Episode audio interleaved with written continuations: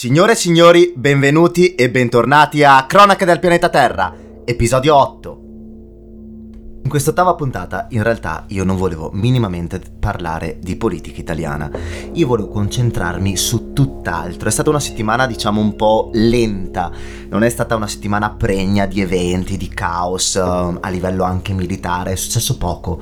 È stata una settimana che si stava concentrando, almeno nella mia testa, su una questione che in qualche modo ho accantonato all'interno di queste cronache, che è quella dei vaccini. Non abbiamo parlato di vaccini, non abbiamo parlato di coronavirus, anche perché comunque siamo in qualche modo ammorbati da ormai un anno in tutto il nostro spettro esistenziale per quel che riguarda il coronavirus, e non ho mai parlato, o almeno ne ho parlato solo in piccole dosi, perché siamo stufi, siamo stanchi di tutta questa situazione. Questo vale per noi come qualunque, penso, persona sulla faccia della terra. In fin dei conti penso sia la prima volta nella storia dell'esistenza umana, parliamo di Homo sapiens o comunque post Neanderthal, visto che adesso si parla del fatto che Sapiens e Neanderthal in qualche modo si sono ibridati. Comunque parliamo d'altro, anche perché questo podcast non parla di evoluzione ma vorrebbe parlare di politica. Comunque è la prima volta da quando siamo Homo sapiens che c'è un termine che in qualche modo, un termine attivo nella nostra vita reale, che si ripercuote quotidianamente sulle nostre esistenze, dalla Groenlandia alla Nuova Zelanda, alla Terra del Fuoco, il coronavirus. Ok, io volevo parlare di questo questa settimana qua, volevo parlare di vaccini, ma cosa diavolo è successo? Sanremo? No, sì, potremmo anche parlare di Sanremo, non è il luogo adatto. Ci sono delle bellissime canzoni a Sanremo, penso che ogni anno in qualche modo stia migliorando l'offerta qualitativa, forse perché si sta avvicinando un attimo l'offerta per l'appunto al mondo musicale di noi giovani pseudotali, però no, non voglio parlare di Sanremo, non voglio parlare di queste cose. Cosa è successo? Nicola Zingaretti si è dimesso da segretario del Partito Democratico, così, debotto, senza senso. No, in realtà non è debotto. Sono mesi che ci sono guerre intestine, e si sa benissimo, come è sempre avvenuto dalla nascita del Partito Democratico, all'interno del partito stesso. Zingaretti, erano oramai mesi che era bombardato dalla minoranza del partito. La minoranza del partito, guardate, è, per chi non conoscesse in qualche modo le dinamiche interne del Partito Democratico, ha visto dopo in qualche modo la fuoriuscita di Matteo Renzi il partito dividersi in due blocchi, che sono quelli della maggioranza, che ha... comunque rappresenta più o meno il 60-70% del partito, e una minoranza che non è particolarmente composita, però vede i post renziani oramai parte della narrativa di queste puntate, e anche i cosiddetti giovani turchi. I giovani turchi sono il capo politico dei giovani turchi è Orfini, Matteo Orfini da Roma. Politicamente, dal mio punto di vista, sono abbastanza inutili, per quanto qualche volta capisca anche le uscite di Matteo Orfini, però sono poco consistenti sul lato pratico, però sono una forza reale all'interno del partito. Cosa vogliono i giovani turchi? Sono una forza, diciamo, all'interno della sinistra stessa del Partito Democratico, che rompono tendenzialmente i coglioni. Erano figliocci di Massimo D'Alema, poi hanno commesso il classico parricidio, si sono in qualche modo emancipati da D'Alema e hanno preso la loro strada, però sono essenzialmente non esistono concretamente, però vi sono all'interno del Parlamento. Perché? Perché ai tempi, quando era segretario Renzi, comunque appoggiarono Renzi, l'appoggio da sinistra, e adesso sono presenti in Parlamento, e insomma questi due gruppi, post-renziani, i giovani turchi, hanno iniziato a bombardare il Zingaretti, il presidente della regione Lazio. Perché? Da un lato il fatto che Zingaretti in qualche modo, anche attraverso Bettini, che è il suo vice, diciamo, non vice ufficiale ma la sua guardia del corpo, hanno voluto fin dall'avvento di Zingaretti alla segretariato, hanno cercato di strutturare il Partito Democratico in un'ottica possibilista riguardo alle alleanze con i 5 Stelle, cosa che in realtà pensava già il buon Franceschini, il ministro della cultura odierno, ormai ministro storico della cultura fin dal renziano. E quindi hanno iniziato a attaccare per l'appunto Zingaretti su questa cosa qui, dicendo che Zingaretti non aveva l'appoggio politico da parte loro, per questo avvicinamento. E poi la cosa chiaramente è nata all'interno del Conte 2 e ormai sembra che in qualche modo ci sia questa sorta di alleanza strutturale tra 5 Stelle e Partito Democratico.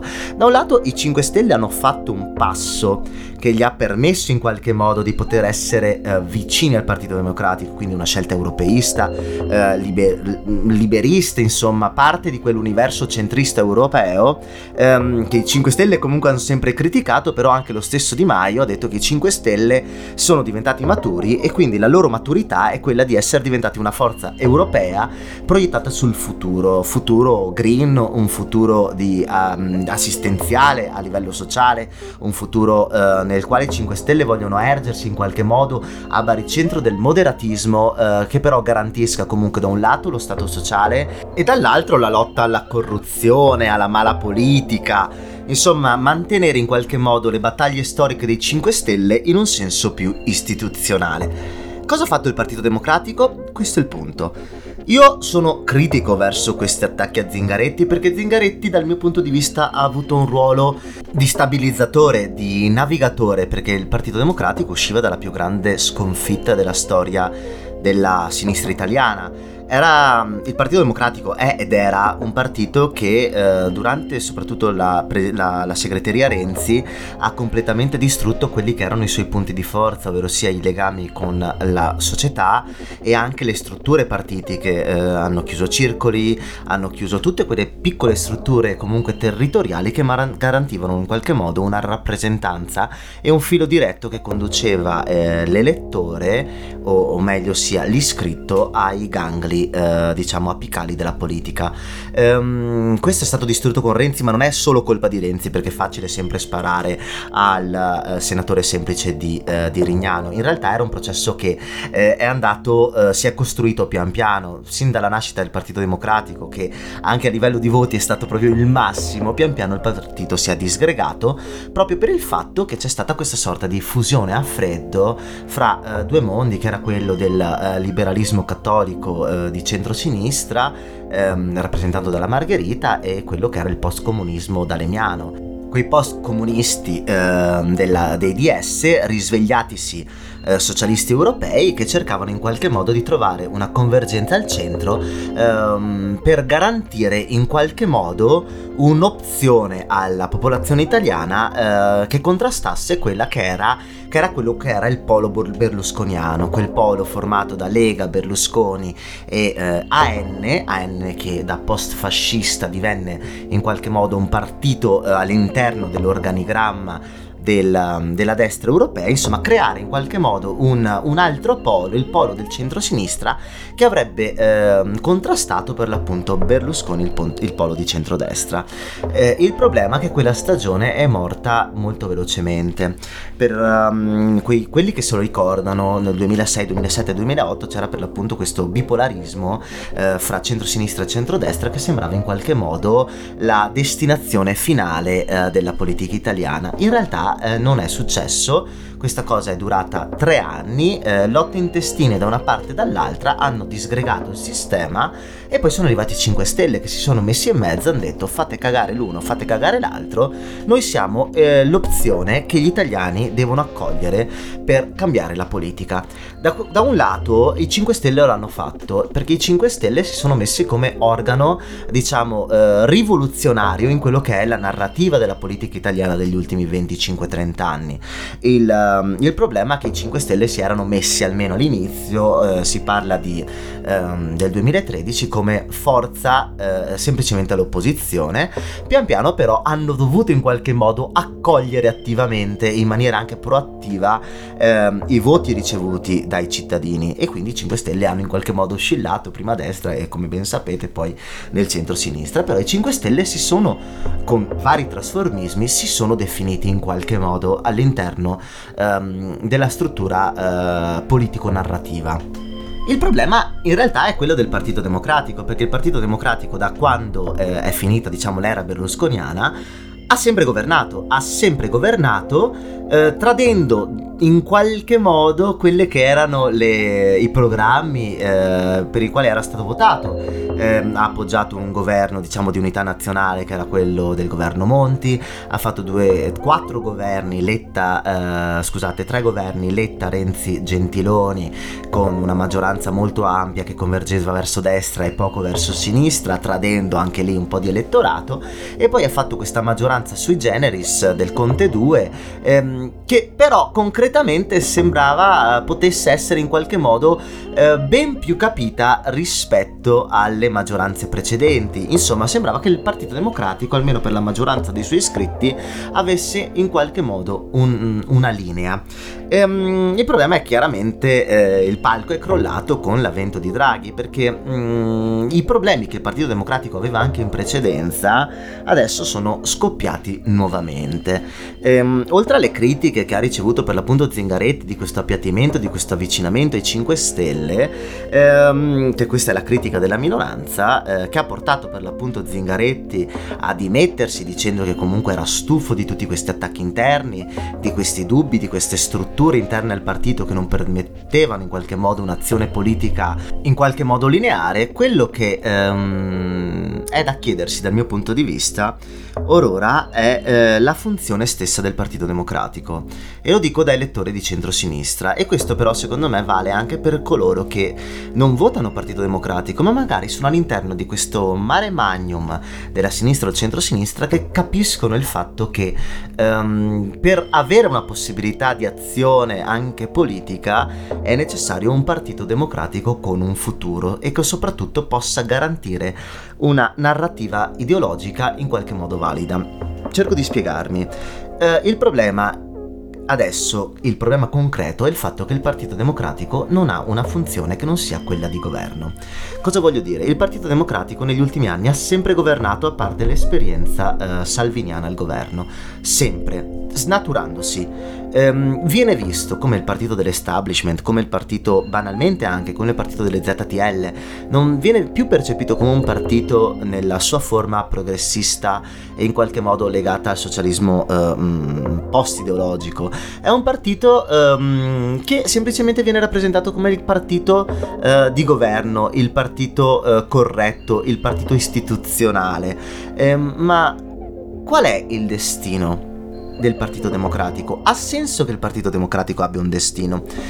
Perché ogni volta che ci sono dei problemi strutturali al suo interno, ci sono delle divisioni, al di là delle battute? È vero, nella storia della sinistra italiana, partiamo dal 21, ma anche prima del 21 in realtà, ci sono sempre state scissioni, perché all'interno di un contesto della sinistra che vede ancora con Marx o con Proudhon, comunque vede una finalità quasi messianica nell'attività politico-economica, cioè quello del ristrutturare la società, è normale che si litighi, che si abbiano posizioni diverse. Non sto paragonando Marx e Proudhon al Partito Democratico, ragazzi, però la nostra storia, perché comunque la reputo anche mia e magari anche di tanti di coloro che stanno seguendo questo podcast, ci impone comunque una visione di ristrutturazione della società per migliorarle, per far sì che le disparità in qualche modo non vengano eliminate, ma si limitino al minimo. Ecco, qual è la finalità di questo partito?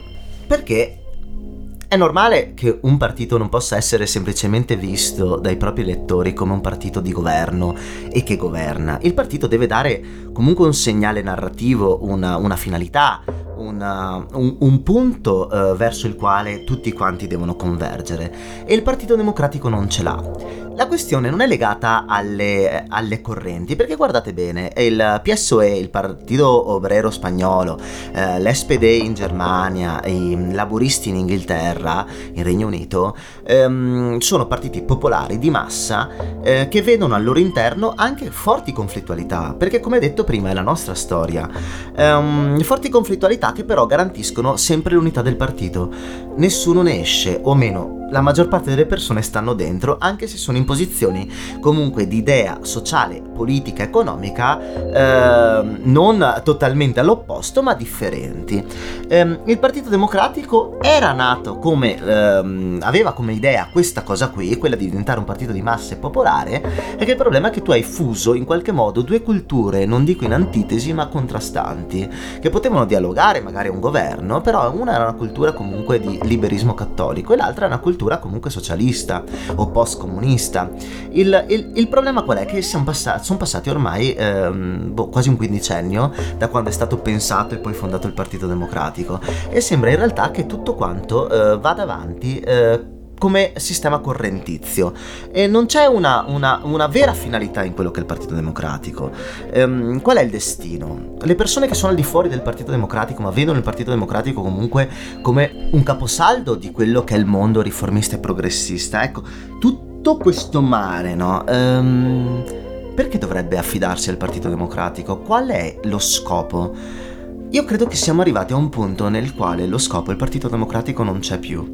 La nostra società non è, ma almeno politica, non è più strutturata su quello che era il formamentis bipolare di fine anni 2000. La nostra società è spaccata ed è chiaro ormai che in qualche modo ci deve tornare a un sistema di voto proporzionale, nel quale uno vota e in Parlamento vengono riproposti i voti della cittadinanza senza premi di maggioranza e cose di questo genere qua. Si torna un proporzionale e ci dovrebbe, almeno, anche se politicamente in Parlamento sono dell'idea opposta, però ora come ora bisogna ragionare su questo termine qua. Ha senso il Partito Democratico? È quello il destino comune di milioni di persone? No, forse no, perché ci sono tante persone magari che sono al di fuori del Partito Democratico che vorrebbero qualcosa più a sinistra, altre persone che vorrebbero qualcosa di più moderato, più centrista, più liberista. Forse è il caso semplicemente di salutarsi. E non ci sarebbe nulla di male. Salutarsi non vuol dire abbandonarsi, salutarsi vuol dire prendere la propria strada e ragionare magari sul futuro di paese assieme, come si può ragionare con un Renzi, con un Calenda, con una Bonino, con un Fratoianni, magari nell'estrema sinistra, che poi nemmeno tanto estrema è. Però io penso sia giunto anche il momento di dirsi basta, perché ogni anno si ripropongono queste tematiche qui. Tematiche che se fossero nei paesi vicini al nostro, come per l'appunto Inghilterra, Spagna, Germania, così, ci sarebbero comunque all'interno del partito, però nessuno metterebbe mai in dubbio l'unità, la struttura, l'organigramma, la storia del partito stesso. Qui è semplicemente un continuo bombardamento fra parti che non fanno bene soprattutto al paese, da un lato perché effettivamente anche le dimissioni di Zingaretti creano instabilità al sistema politico di questo nuovo neogoverno. Ma creano soprattutto instabilità e forse anche ansia e disillusione in quel che è l'elettorato. E io per l'appunto direi pace.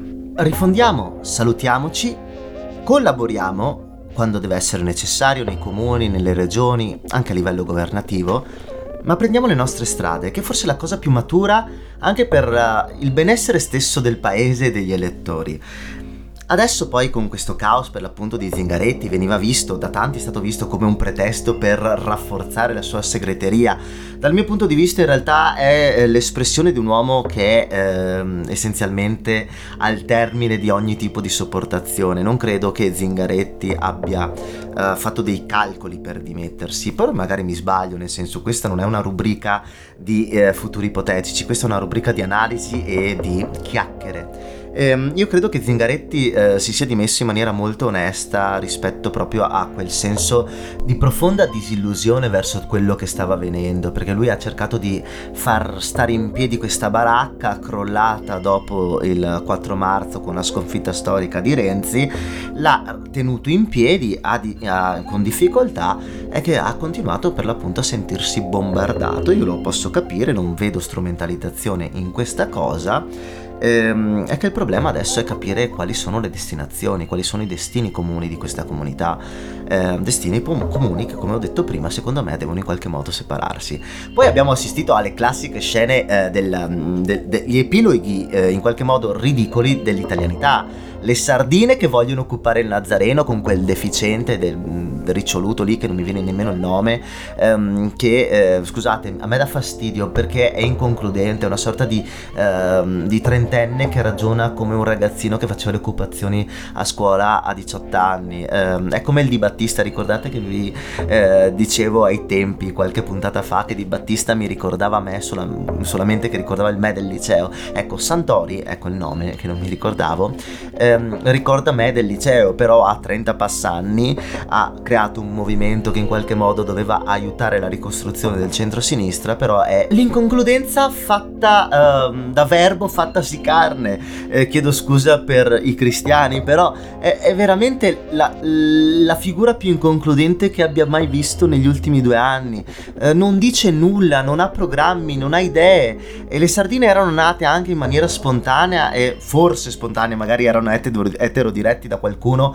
non lo sappiamo, però erano nati come movimento di piazza che voleva esprimere il proprio dissenso verso quel trucismo salviniano. Benissimo, va bene, però bisogna fare un passino oltre, le sardine e Santori non l'hanno fatto, e questa scena dei sacchi a pelo e delle tende al Nazareno, alla sede nazionale del Partito Democratico, mi ha fatto accapponare la pelle e credo che insomma la speranza sia ormai totalmente scomparsa. E altra butad è stata quella di Grillo, che ha detto mi candido a segretario, cosa che aveva già fatto nel lontano 2007 e poi nessuno accettò chiaramente la candidatura. Siamo a una situazione paradossale, ridicola, un epilogo veramente disgustoso, che però dal mio punto di vista dovrebbe portare per l'appunto a quello che è il salutarsi, darsi la mano e procedere per strade differenti. Chi starà all'interno dei 2-3 organismi, ma queste sono idee, non è realtà. Io proporrei questo se potessi proporlo: da una parte un certo mondo, dall'altra parte un altro mondo, i protagonisti chissà, ma ci sono tante persone che sono anche al di fuori del Partito Democratico e che forse dovrebbero interessarsi a questa cosa.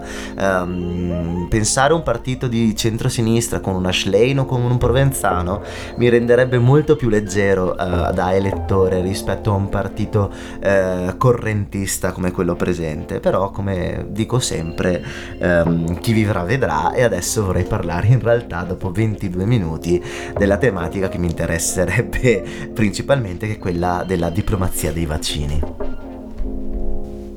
Come detto in anteprima, non abbiamo parlato di vaccini in tutte queste puntate perché giustamente siamo totalmente bombardati di quello che è Covid, di quello che è vaccino da oramai un anno. E il problema è che c'è un risvolto politico.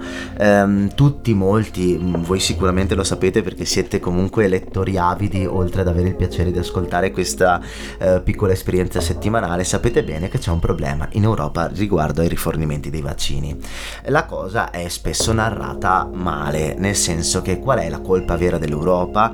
La colpa vera della Commissione Europea è quella che è andata a contrattare al ribasso, è andata dai big pharma, dalle case farmaceutiche, dicendo noi dobbiamo, perché l'Unione Europea comunque deve vaccinare 500 milioni di persone, gli hanno detto noi dobbiamo vaccinare 500 milioni di persone e vogliamo comunque arrivare a un accordo che ci garantisca di spendere poco perché dobbiamo vaccinarne tante. Le big pharma dopo trattative hanno accettato, però le big pharma dicono sì, darò sti cazzi, noi riforniamo intanto gli Stati Uniti perché le big pharma sono statunitensi, e riformiamo il Regno Unito, che è al di fuori dell'Unione Europea perché il Regno Unito paga, e questo ha fondamentalmente permesso tutta questa situazione nella quale per l'appunto l'Europa è nel caos. Basti pensare, noi, i francesi, anche i tedeschi, a livello proprio di percentuali di popolazione vaccinata a livello globale non siamo messi male. I giornali spesso non lo dicono, perché devono comunque dare la notizia, devono creare comunque dialogo e dialettica. Siamo messi abbastanza bene su quello che è la scala globale, però giustamente la gente pretende dei miglioramenti in quelli che sono i rifornimenti, no? E abbiamo visto in questi giorni il fatto che ogni regione ha dei piani vaccinali a caso, ci sono regioni che hanno già iniziato a vaccinare persone al di fuori dell'organigramma pubblico, altre che devono ancora iniziare. Il caos più totale, perché? Perché non si sa essenzialmente quanti vaccini ci sono. E quindi molti paesi dell'Unione Europea vogliono procedere per conto loro. Abbiamo l'Ungheria che ha già accolto lo Sputnik 5, il vaccino russo. Abbiamo la Danimarca e l'Austria che sono stufe per l'appunto di questi rallentamenti, quindi hanno deciso di produrre vaccini Pfizer e Moderna in laboratori ad hoc, quindi cercando di bypassare in qualche modo l'Unione Europea. Inoltre è notizia di questi giorni che l'EMA, che è l'organismo europeo del farmaco, sta testando lo Sputnik 5 per vedere se può introdurlo all'interno per l'appunto del sistema vaccinale continentale. E abbiamo questa situazione di caos in Europa abbastanza tangibile, mentre nei paesi vicini all'Europa come Marocco e Israele le vaccinazioni procedono a gambe levate. In Israele fondamentalmente la popolazione è quasi tutta vaccinata, al di là di questioni che ci sono state anche in Israele, come certe minoranze religiose o anche ortodossie che vedevano la vaccinazione quasi forzata come un attentato alle loro libertà religiose. E questa cosa qui si sta riflettendo anche su quello che è il commercio stesso dei vaccini, perché è notizia di pochi giorni fa, io sto registrando questa puntata il 7 di marzo, è notizia di pochi giorni fa che l'Italia, il governo Draghi, ha bloccato i rifornimenti australiani di vaccini, dicendo che no, bisogna fare una cosa semplice, ovvero prima l'Europa. Da prima l'Italia a prima l'Europa. Vedete che c'è un attimo di leghismo, e leghismo europeista ormai ricreatosi, però comunque c'è sempre il prima noi, no? Si parlava anche di un blocco riguardo i paesi africani, però al momento non è stato confermato. Al di là, diciamo, dei nostri confini continentali, la questione secondo me più interessante è quella cinese. La Cina è a rilento, in realtà c'ha 3 vaccini, è totalmente a rilento, sono state vaccinate 26 milioni di persone. Voi direte tantissime, sì, però la Cina fa 1,5 miliardi di abitanti, quindi è stato vaccinato il 3% della popolazione. Però qual è il problema? Che la Cina ha questi 3 vaccini e ormai li sta distribuendo a tutti. Paesi come la Serbia, il Messico, il Pakistan, il Sud America, vari paesi del Sud America sono riforniti dalla Cina, che per l'appunto li vende questi vaccini, ma altri paesi soprattutto dell'Asia centrale e dell'Africa sono completamente riempiti di vaccini cinesi, non riempiti, sto esagerando, però hanno ricevuto i vaccini cinesi a gratis, sono stati donati, quindi vi è una politicizzazione di quello che è il sistema del vaccino. Vari analisti l'hanno chiamata proprio diplomazia del vaccino. La Cina sta invadendo l'Africa di vaccini.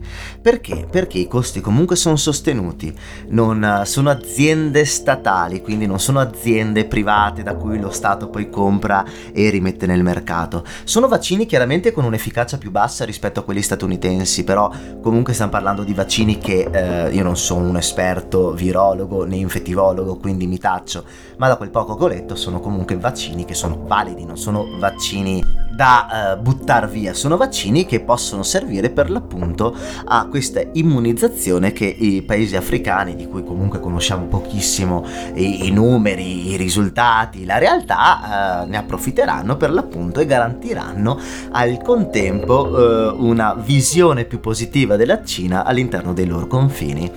Cosa avevamo detto nelle puntate precedenti? Il soft power. La Cina vuole mostrarsi, soprattutto nei paesi colmi e ricoperti di materie prime, come un partner affidabile che è pronto a garantire la loro sicurezza sanitaria, economica, politica, sociale e quant'altro, garantendosi anche tutte quelle, diciamo, convenienze economiche a lungo termine.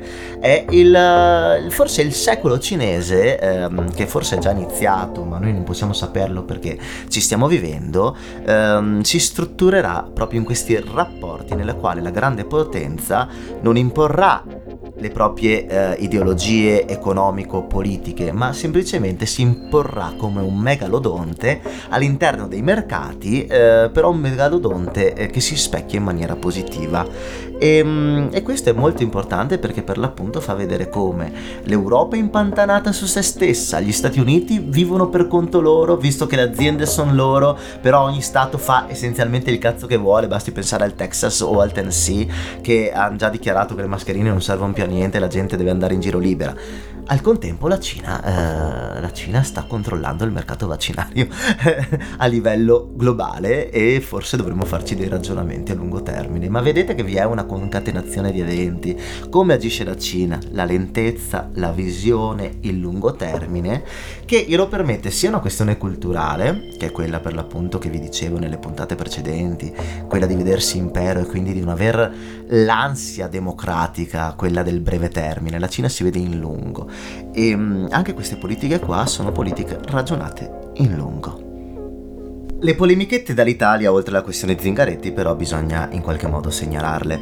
È vero che questa settimana è stata in qualche modo tutta concentrata sull'evento più importante e più nazionalpopolare possibile che è Sanremo, però cosa è successo? Vi è un nuovo commissario all'emergenza, Domenico Arcuri è stato sostituito da Francesco Paolo Figliuolo, che è un generale dell'esercito, che è il genio, quindi è colui che si occupa della logistica dell'esercito. Cosa dire? Non conosco Figliuolo, non posso mettermi ad esprimere opinioni su una persona che non conosco. Sta di fatto che Arcuri ha pagato il fatto che vi sia un governo nuovo, quindi era necessario in qualche modo dare una sterzata rispetto al Conte 2, e ha pagato anche per il fatto che ha compiuto comunque delle gaffe. Vi è la questione delle banche a rotelle, vi è la questione delle primule come centri per i vaccini, vi è anche una questione un po' torbida su quello che sono i rifornimenti di mascherine, soprattutto all'inizio dell'emergenza, di cui per l'appunto sta indagando la magistratura, non nei confronti di Arcuri, però Arcuri comunque pare coinvolto almeno nelle indagini, quindi si è voluto in qualche modo dare una sterzata, ma sicuramente questi errori comunicativi e non possono in qualche modo delegittimare la persona che comunque è anche amministratore delegata di Invitalia, che è un'azienda per l'appunto statale, 100% controllata dallo Stato, che garantisce il rapporto fra gli investimenti dello Stato nel privato e i rapporti che vi sono fra privato / startup e lo Stato stesso. Quindi non penso fosse per l'appunto un coglione caduto dal pero, era una persona che comunque ha dimostrato di aver lavorato all'interno di un sistema come quello pandemico con altrettante gaffe, e forse era necessario in qualche modo un cambio di passo per adottare sempre quella politica del tecnicismo in qualche modo cara Draghi, che si riflette anche su una questione che è uscita pochi giorni fa, che è il fatto che gira voce, non vi è nulla di confermato, anzi vi è una conferma che vi dico dopo, che la McKinsey, che è un'azienda di consulenza strategica americana, avrebbe preso in appalto senza gare, semplicemente come azienda consulente, quello che è il piano per la strutturazione del recovery plan. Dal governo smentiscono la cosa, dicono che comunque la McKinsey è già partecipe a livello di consulenze da anni all'interno del governo italiano, che vi è questo appalto in realtà di 25.000 euro più IVA che verrà dato alla McKinsey come diciamo provvigione per queste consulenze, strategiche, per gli investimenti. Però tanti dicono che in realtà è la solita grande azienda americana del potentato che vuol in qualche modo costringere il governo italiano a redigere un programma di tagli lineari, violenza sociale. Non lo so ragazzi, mi sembrano le solite speculazioni politiche per far uscire una notizia. Io credo vivamente che, per quanto Draghi sia il figlioccio di Goldman Sachs, sappia benissimo che all'interno dei ministeri vi sono tecnici, non solo ai ministeri ma comunque anche all'interno della società italiana vi sono tecnici comunque capaci di saper gestire e di sapersi proporre nel delineare dei piani attivi per quello che è il recovery fund. Chi vivrà vedrà. Vista comunque la settimana molto light anche a livello di politica internazionale, io andrò a affrontare degli argomenti per l'appunto molto leggeri, o meglio, non degli argomenti di complessità politica particolare. Parlerò di Svezia, parlerò di destra e in Europa, parlerò di Brasile, Birmania e Senegal. Quindi allacciatevi le cinture per questo breve viaggio, questo breve excursus sulla politica estera. Non parlerò né di Biden, né di Cina, né di Trump. Promesso. Partirei quindi con la Svezia. Cosa è successo?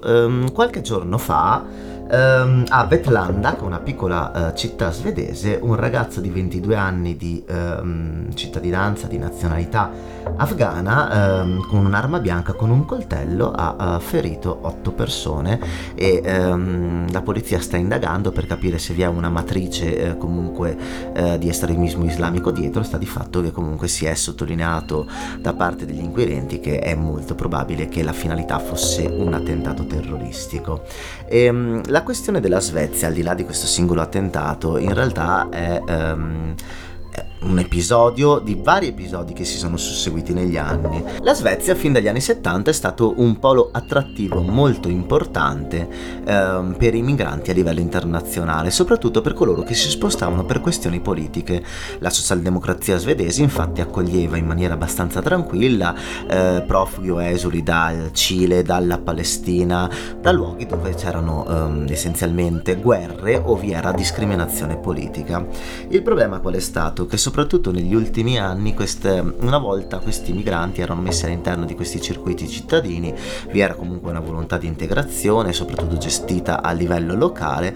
Pian piano questa cosa è andata a centralizzarsi, quindi lo Stato è diventato più partecipe nella gestione della migrazione, ma la cosa è scoppiata soprattutto da quella che è stata la guerra in Siria e dal caos che è nato dalla guerra in Siria.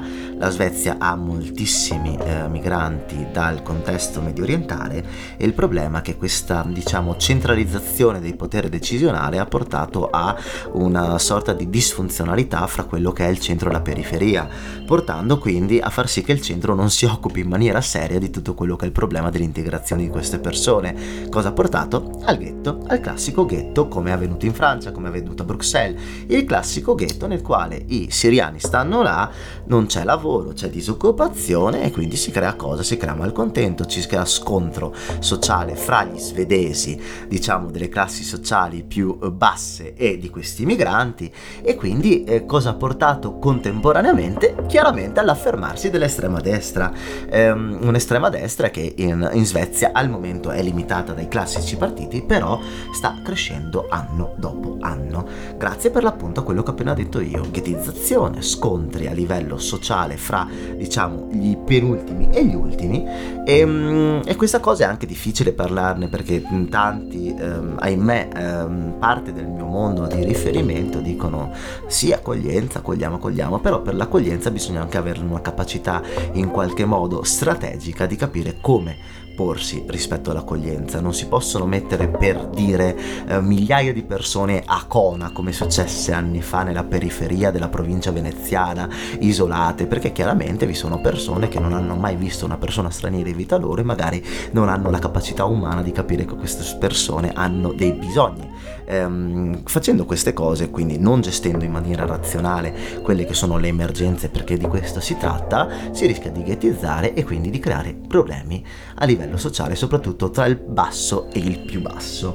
È innegabile che comunque la Svezia negli anni abbia, guardate, statistiche che trovate in internet semplicemente, in Svezia vi sono qualcosa come 23 rifugiati per 1000 abitanti, in Italia ve ne sono 2,5, cioè rendiamoci conto a livello anche di sproporzione. L'Italia fa 60 milioni di abitanti, la Svezia diciamo che ne fa poco più di 10, quindi vi rendete conto che vi sono delle sproporzioni abbastanza nette. Sta di fatto che negli ultimi anni, soprattutto con un'estrema destra che cresce, vi sono stati anche degli attentati terroristici, esplosioni, attentati con l'arma bianca, che hanno creato per l'appunto una più ampia instabilità a livello sociale rispetto a quello che è il modello socialdemocratico sempre visto come perfetto al di fuori della Scandinavia. Notizia fresca, sempre per rimanere in Europa, è quella dell'uscita di Fidesz dal Partito Popolare Europeo. Fidesz è il partito, diciamo, il principale partito dell'Ungheria, il principale partito della politica ungherese ed è il partito di Orbán.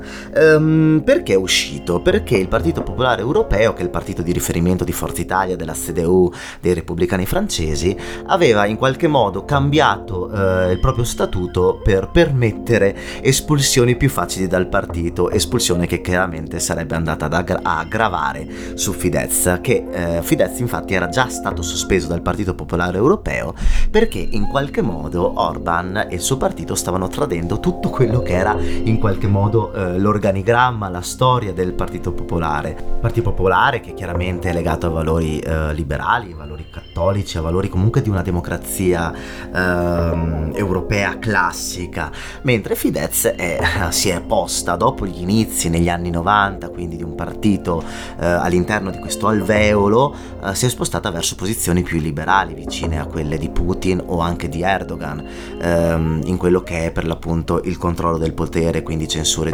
giornalistiche, controllo della giustizia, volontà anche di introdurre la pena di morte, per dire, enfatizzando anche i valori conservatori cristiani del proprio partito. Quindi Fidesz ha deciso di uscire per l'appunto perché si è vista in qualche modo limitata nei suoi esercizi. Sta di fatto che Fidesz è un partito forse più legato al mondo della Meloni o del Salvini prima di Draghi, cioè, o della Le Pen, quindi un forte conservatorismo di destra strettamente legato alla tradizione, che poi in qualche modo cozzava con quelli che erano gli indirizzi del PPE. Però parlando di estrema destra, in Europa si sono segnalati due eventi che secondo me non sono da sottovalutare. Da un lato vi è il fatto che Génération Identitaire, che è un partito di estrema destra in qualche modo simile a quelle che sono le nostre Casa Pound e Forza Nuova, è un partito quindi fortemente legato alla identità nazionale, è stato sciolto direttamente dal Consiglio dei Ministri francese, sciolto per xenofobia, per violenze, perché un partito per l'appunto pericoloso per quello che è la stabilità democratica del paese. E allo stesso tempo il Der Spiegel in Germania ha affermato che la AfD, che è il partito di destra, non direi estrema, ma forse anche sì, la AfD, che è un partito per l'appunto che è uscito negli ultimi anni, che si pone in posizioni particolarmente critiche contro l'Europa e contro la questione migratoria, è un partito fortemente nazionalista, non nazista né neonazista, però molto legato ai valori territoriali della Germania. Ecco, questo partito è sotto osservazione da parte dei servizi segreti tedeschi, che al momento non hanno dichiarato che non andranno a controllare per l'appunto le attività dei politici che hanno delle cariche, però controlleranno attivamente tutto quello che si muove all'interno del partito. Questo per dire che all'estero in qualche modo, quando vedono delle situazioni che possono destabilizzare il sistema democratico attraverso ideologie in qualche modo passate, agiscono, mentre in Italia facciamo un po' finta di niente. Questo. In realtà del Brasile avrei dovuto parlare prima, quando parlavamo di piani vaccinali, di situazione a livello globale. In realtà lo metto come punticino all'interno del nostro podcast, perché il presidente Jair Bolsonaro ha affermato il fatto che è ora di finirla con qualsiasi tipo di lockdown, che il virus e tutta questa paura sta paralizzando il sistema economico brasiliano. E afferma queste cose quando in Brasile negli ultimi giorni vi sono qualcosa come 1500-1800 morti al giorno. È vero, sì, come in tutto il mondo le imprese sono a rischio, il lavoro è a rischio, però al contempo vi sono per l'appunto migliaia di morti al giorno per il fatto che il Brasile fin dal principio si è in qualche modo opposto con quelle che erano le limitazioni sia a livello di lockdown sia a livello di mascherine. Sta di fatto che i vari governatori regionali, ma soprattutto i sindaci delle città, hanno deciso per delle chiusure, dei coprifuochi in barba alle direttive del governo. Il Brasile alla fine ha la fortuna da un lato di avere dei forti poteri locali che possono in qualche modo agire per conto loro.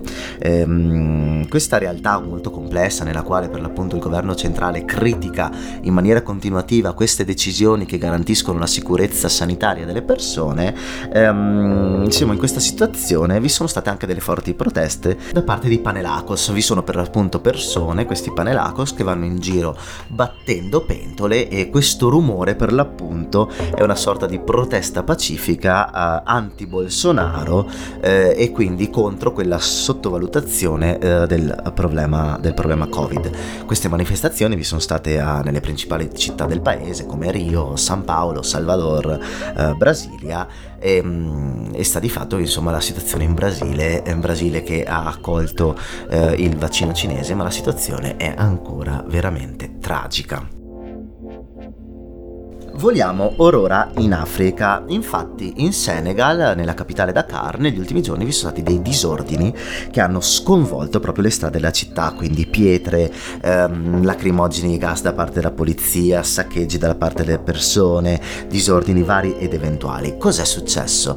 Fondamentalmente è stato arrestato Ousmane Sonko, un oppositore del governo, un populista che era sotto accusa per stupro, però prima di entrare in tribunale in qualche modo è stato arrestato in maniera in coercizione a caso, casuale, è stato arrestato e poi accusato di aver fomentato gli stessi scontri che sono nati dopo il suo arresto, una cosa abbastanza folle. E quindi il governo ha dato via per l'appunto queste repressioni, ha bloccato i social network, ha bloccato le tv e quindi si sta comportando in maniera totalmente illiberale verso queste proteste che da un lato possono essere legittime giustamente, ma non dovrebbero portare verso saccheggi e diciamo riot cittadini, però sappiamo come funziona, così accade in tutto il mondo. Sta di fatto che queste proteste però si sono rivolte anche verso la Francia, verso tutte negozi, uffici, cose legate alla Francia, perché viene visto in qualche modo il governo francese come correo di tutto quel sistema di corruttela che vi è in Senegal. Coloro che protestano contro Macky Sall, quindi il presidente senegalese, rivendicano di chiedere in realtà più democrazia, meno corruzione e soprattutto la questione del caos e degli incidenti, oltre all'arresto per l'appunto di questo oppositore politico, è legata anche al fatto che il paese è allo stremo e il Senegal è uno dei paesi più stabili, tendenzialmente uno dei più stabili in Africa, anche uno dei più ricchi. È un paese che però vive essenzialmente di turismo e oltre alla pesca è un paese che vive di turismo e causa Covid, come sappiamo benissimo, turismo non esiste e quindi crollo diciamo dell'economia del paese porta in maniera proprio univoca a problemi sociali e a malcontento popolare. Rimanendo sempre in Africa e una cosa che non è collegata al Senegal riguarda il fatto che in Congo il procuratore che stava indagando sul caso Atanasio di cui avevamo parlato la volta precedente, tale William Assani, è stato ammazzato, proprio il magistrato che si stava occupando delle indagini. Anche qui torniamo a queste cortine un po' nebulose, no? Come dicevo nella puntata precedente, sarebbe giusto chiedere una verità. Io ho la sensazione che questa verità è totalmente obnubilata e lo sarà anche a lungo termine, perché se hanno ammazzato persino il procuratore, vogliamo dire che casualità? Può essere benissimo. La vita è essenzialmente un ripercuotersi continuo di casualità, però è giusto anche porsi il dubbio. E dov'è morto questo William Assani? Nella stessa strada in direzione Kivu, la stessa identica strada, non all'altezza di Atanasio e quant'altro, ma proprio nella stessa identica strada. Io due domande me le farei. Per chiudere la nostra puntata parlerei di Birmania, parlerei del golpe, perché le proteste stanno andando avanti.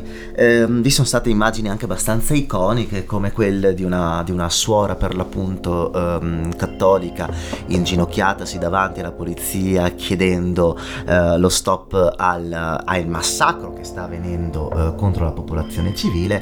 È una bellissima immagine che certamente riuscirete a trovare sull'internet.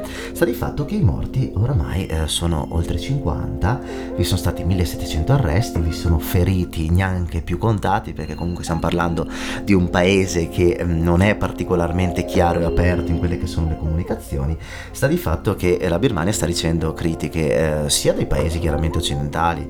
Gli Stati Uniti hanno già applicato sanzioni all'export e contro il ministro degli interni e il ministro della difesa, ma anche lo stesso ufficio dei diritti umani dell'Organizzazione delle Nazioni Unite ha criticato quello che sta avvenendo.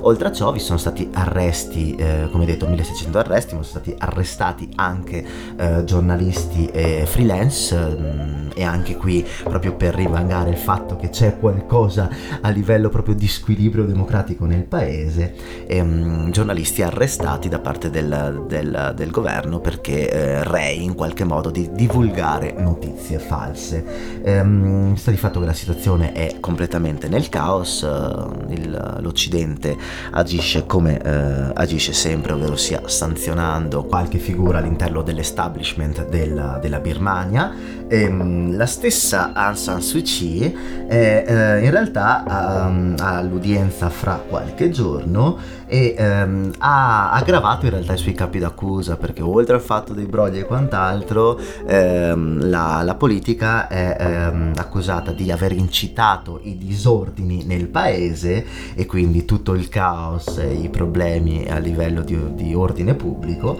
e anche quello di aver violato le leggi sulla comunicazione, perché per l'appunto vengono diffuse notizie contro il governo dei militari. Qua la questione sarà molto lunga, sarà molto interessante vedere come si bilanceranno Europa e USA da un lato e Cina dall'altro, per capire insomma come, perché prima o poi si dovrà arrivare a un qualche modo a una soluzione, anche perché le proteste non possono andare avanti all'infinito, prima o poi dovranno bloccarsi e bisognerà capire chi si affermerà. Signore e signori, io come sempre vi ringrazio, è stata una puntata un po' più leggera, me ne rendo conto, non è stata pregna di argomenti pesantissimi, eccetto forse la questione PD che forse non interessa nemmeno a tutti, però è politica italiana e qui almeno nella prima parte della puntata si parla di politica italiana, è stata una puntata un po' più leggera, forse anche legata al fatto che non vi sono stati troppi sconvolgimenti, sembra che il mondo in parallelo a Sanremo si sia in qualche modo tranquillizzato. Non è assolutamente vero, vi sono proteste ovunque, anche in Tunisia, in Algeria, in Georgia, in Armenia, vi sono ovunque, però non abbiamo i termini anche tempistici per poter parlare di tutto, quindi ogni tanto devo fare delle cernite. Come al solito il sottofondo musicale è di Luca Digi della Gasperina, seguitelo su Instagram come @digibagigi. Io sono Michel, vi chiedo di seguire il podcast, di spacciarlo a chiunque se vi piace. Nel giro di un mesetto farò anche una pagina Instagram e Facebook e forse anche un blog, ve lo dico un attimo in anticipo, per spersonalizzare diciamo questo mio prodotto, perché giustamente è un mio prodotto e non sono io, quindi ci terrei a separare le due cose. Vi ringrazio come sempre, apprezzo come al solito il fatto che mi seguiate, stiamo crescendo, non per vanto ma è piacevole vedere che comunque ho una fan base, come dicono sull'internet, una fan base che mi segue, grazie e alla prossima puntata. Aide!